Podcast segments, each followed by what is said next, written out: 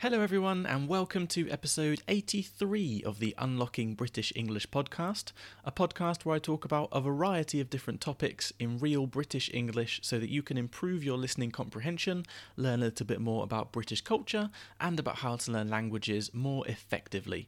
My name is Shane, and in today's episode, I'm going to talk to you guys a little bit about the Cockney accent what it's all about and where it all comes from, but I will just very specifically say right now that I'm going to talk to you about the Cockney accent, and I am not at any point going to attempt to do a Cockney accent because I cannot do accents at all.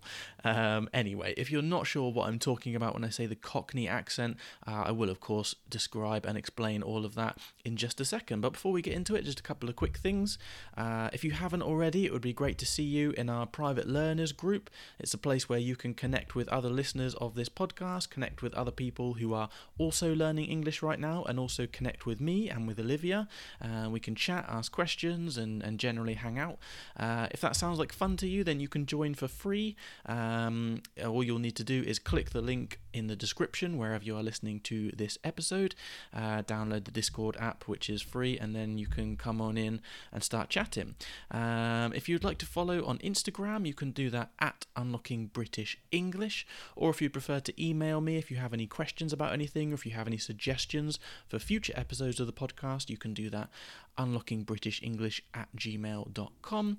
And finally, transcripts will be available for free on the website at www.unlockingbritishenglish.com. So, the Cockney accent. Uh, what are we talking about first of all? Let's start with that. Cockney is a dialect of the English language. Um, if you're not sure about dialect and language and the difference, uh, I did a an episode on why we have so many accents here in the UK, and I talk a little bit about that. Uh, but basically, it's like a sort of variation, right? So Cockney is a dialect of the English language uh, that is typically spoken by people who live in the East End of London. The East End of London is a few of the boroughs, a few of the sections, right? The eastern part, let's say, for to keep it simple, of London. Um, the word Cockney can also actually be used not just to, not just to describe an accent, uh, but it can also be used to refer to anyone from this part of London, right from the East End of London. So Cockney can be the accent, but a person can also be Cockney as well. Um, and a lot of people, uh, especially people that live outside of the UK, often assume that all Londoners are Cockneys, right? All people from London are Cockney, and all Cockneys are from London. Um, and this isn't actually technically true. Um, you can only technically be a Cockney if you were born in the East End of the city. Um, and there's actually a specific kind of rule for this, uh, a generally accepted rule. Um, and so to be Cockney, you have to be born within the distance of a specific church. It's a church called uh, St. Mary Le Bow in a place called Cheapside in, in London. Um, and you have to be born in, a, in hearing distance of those church bells. Um, so people have actually done a little bit of research into this to see how far those church bells carry and they've kind of got pretty much like a map, right? A basic area of this is is what constitutes the area that you can be born in to be Cockney. Um, so it's something that a lot of people, you know, assume to just be a general London thing, but it actually refers to a specific part of London. Um, and so uh, let's talk about the actual word itself the, to start with. Where does the word Cockney come from? Um, there's a little bit of kind of dispute here. Uh, some people think that the word Cockney originates from the Norman word for sugar cake, um, which is something like cocaine. Uh, I don't know how exactly that would have been pronounced, but um, so you know, sort of similar kind of word. Apparently, the Normans called London the land of sugar cake. I imagine it was something to do with some sort of cake that was very popular here at the time. Um, so yeah, that's that is one place that um, people think it comes from. Uh, a lot of other people say that it actually originated from a Middle English word from like the 14th century. Um, it would be something like cockney or cockney or something like that, like a bit more similar. Um, and what that meant literally would have been uh, cock's egg. Um, cock as in rooster, like the male chicken. Um, so the idea is is like it's this small or defective egg that you would imagine come from a rooster, which obviously a male chicken, a rooster, can't produce eggs. Um, so the idea here was that it was, you know, kind of like a uh, an insult, right? But um, either way, the word Cockney itself has had a pejorative connotation, right? It's had a, a, negative connotation. It has been generally associated as being a bad thing or has been a kind of an insult um, in, in its history um, because it was often viewed as an indicator of lower social status. If you were if you were someone that spoke with that type of accent, with that type of vocabulary, uh, if you were from that particular part, then you were generally considered to be of you know working class, lower social status.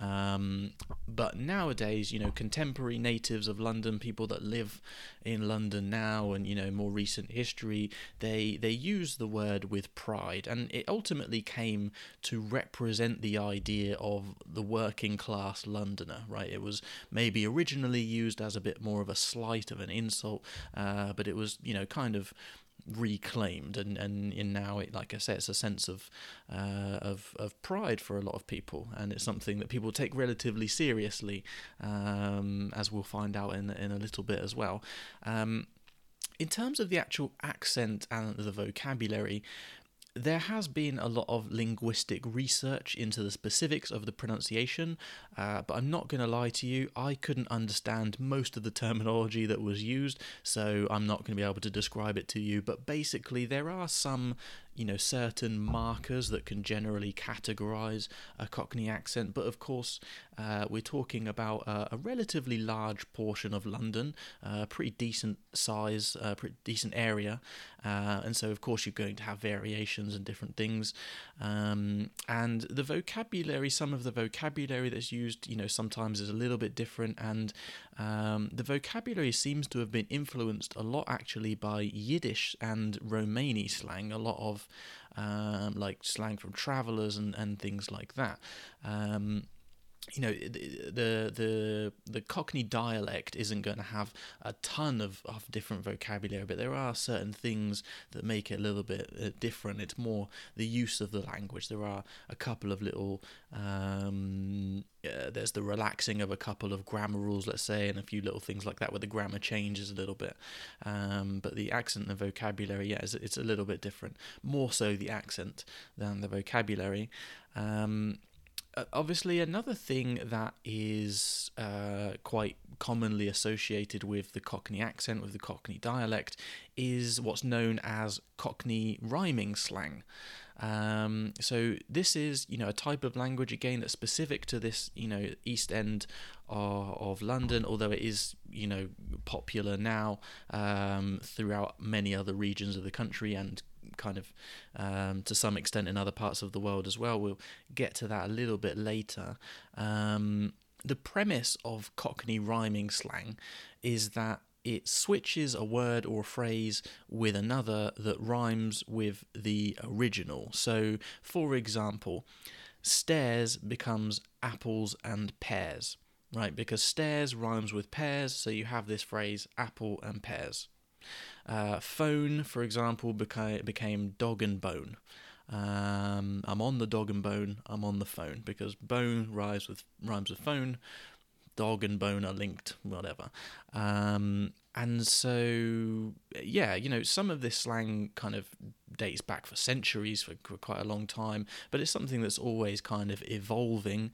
Um, there are you know there are different reasons that people think that it, it might have started. You know some people think it just just kind of came about you know for no particular reason. There's all kind of different ideas. But the most common idea that's the most popular idea that you'll find if you look at if you look into it, um, is that most people think it was kind of like a secret language that was used by either by criminals or by people that you know didn't want outsiders to know you know what they were talking about. It was a way to be able to communicate publicly without people knowing exactly what you were what you were talking about.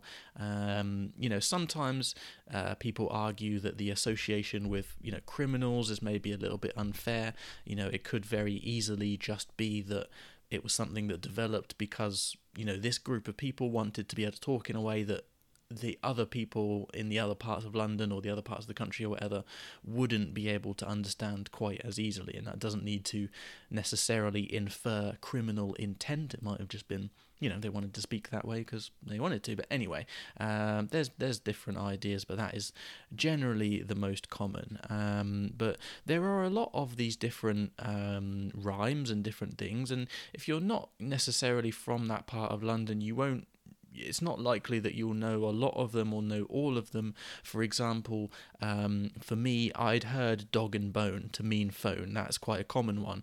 But stairs and apples and pears, that wasn't actually something that I had heard before. So if someone had said to me, uh, I'm going up the apples and pears, I I would have thought they were crazy. I had no idea what they were talking about.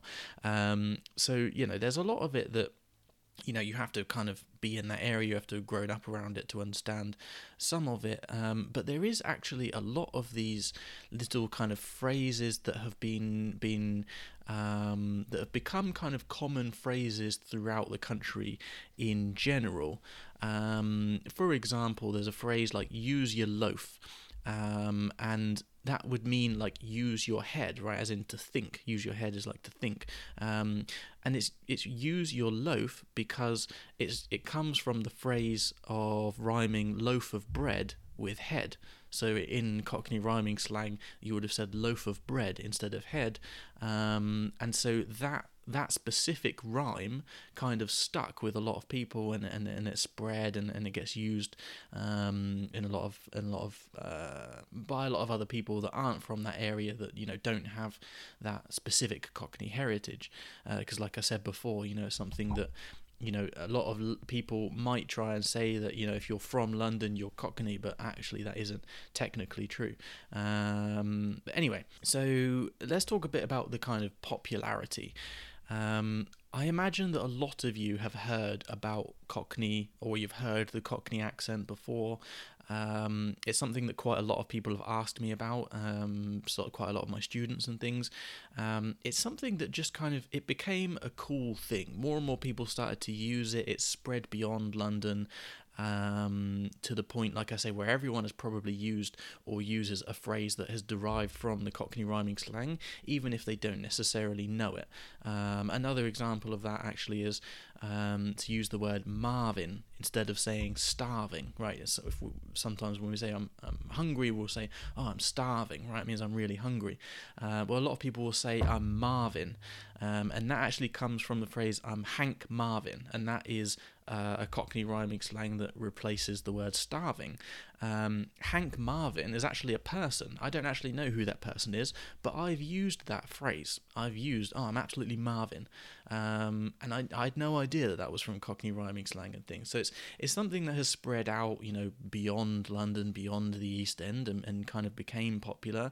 Uh, people who, you know, wouldn't generally identify themselves as working class or as Londoners would use it. Um, but I think the main reason that it started to become kind of so popular is because it is represented a lot in films. It became very popular in films, um, and it, it, it kind of became basically like the, the typical image and the typical sound of a working class British person, regardless of you know London or not. You know, especially in films like American films, for example. Um, and and a good example of this is actually Mary Poppins, right? The Disney film. Um, the character that Dick Van Dyke plays in Mary Poppins, I can't remember his the name of the character, but he is supposed to be doing a Cockney accent, and the reason is that that was meant to be a general portrayal of, of working class Britain. Uh, I said he's supposed to be doing a cock- Cockney accent because um, it's it's not very good. In fact, it was actually so bad that he's publicly apologised. Um, not that long ago, he actually talked about it. Uh, a lot of people gave him a lot of um, stick for, for, for that accent, but yeah, it, it, it came to be kind of used as the just the typical image and the typical sound of a working class Brit, of a working class British person. Um, and again, uh, even within British films, it it became this kind of typical image of London.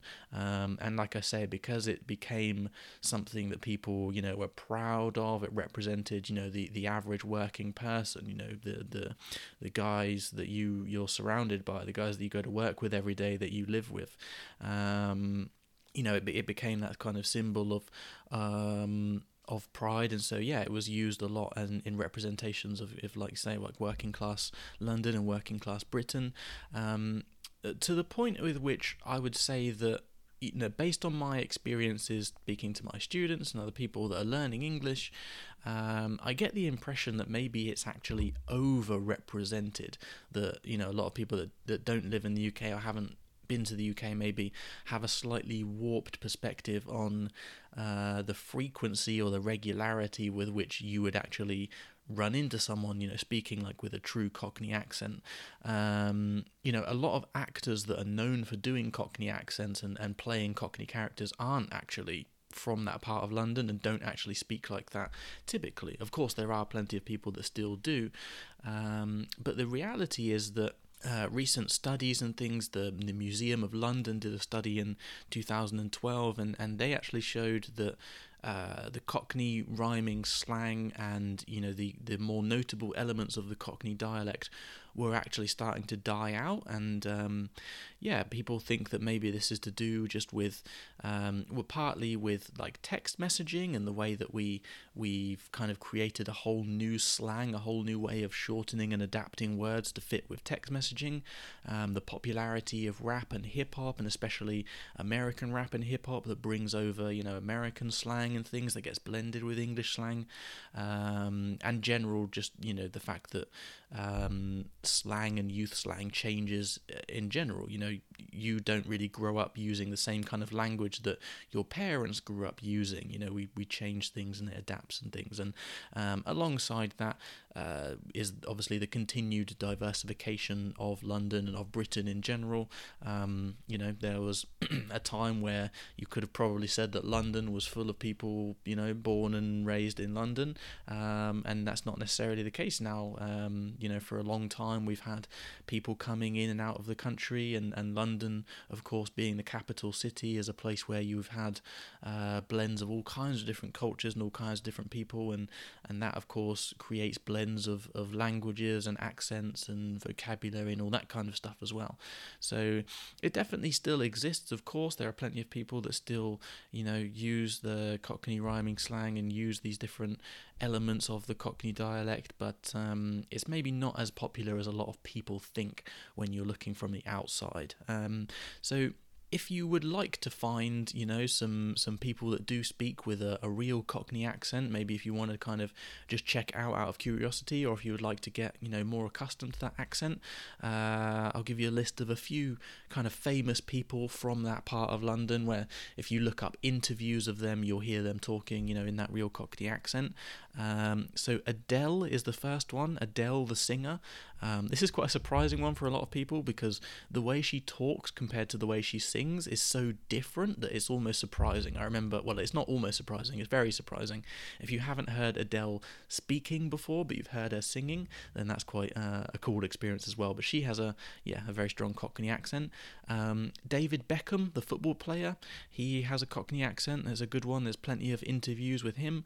Um, Michael Caine, the actor, um, he's also got a good Cockney accent. Has played a lot of Cockney roles in movies and stuff like that. Danny Dyer, who's also an actor, a younger actor, Um, he has a very strong Cockney accent. He has the kind of what a lot of people would think of as like the typical modern Cockney accent.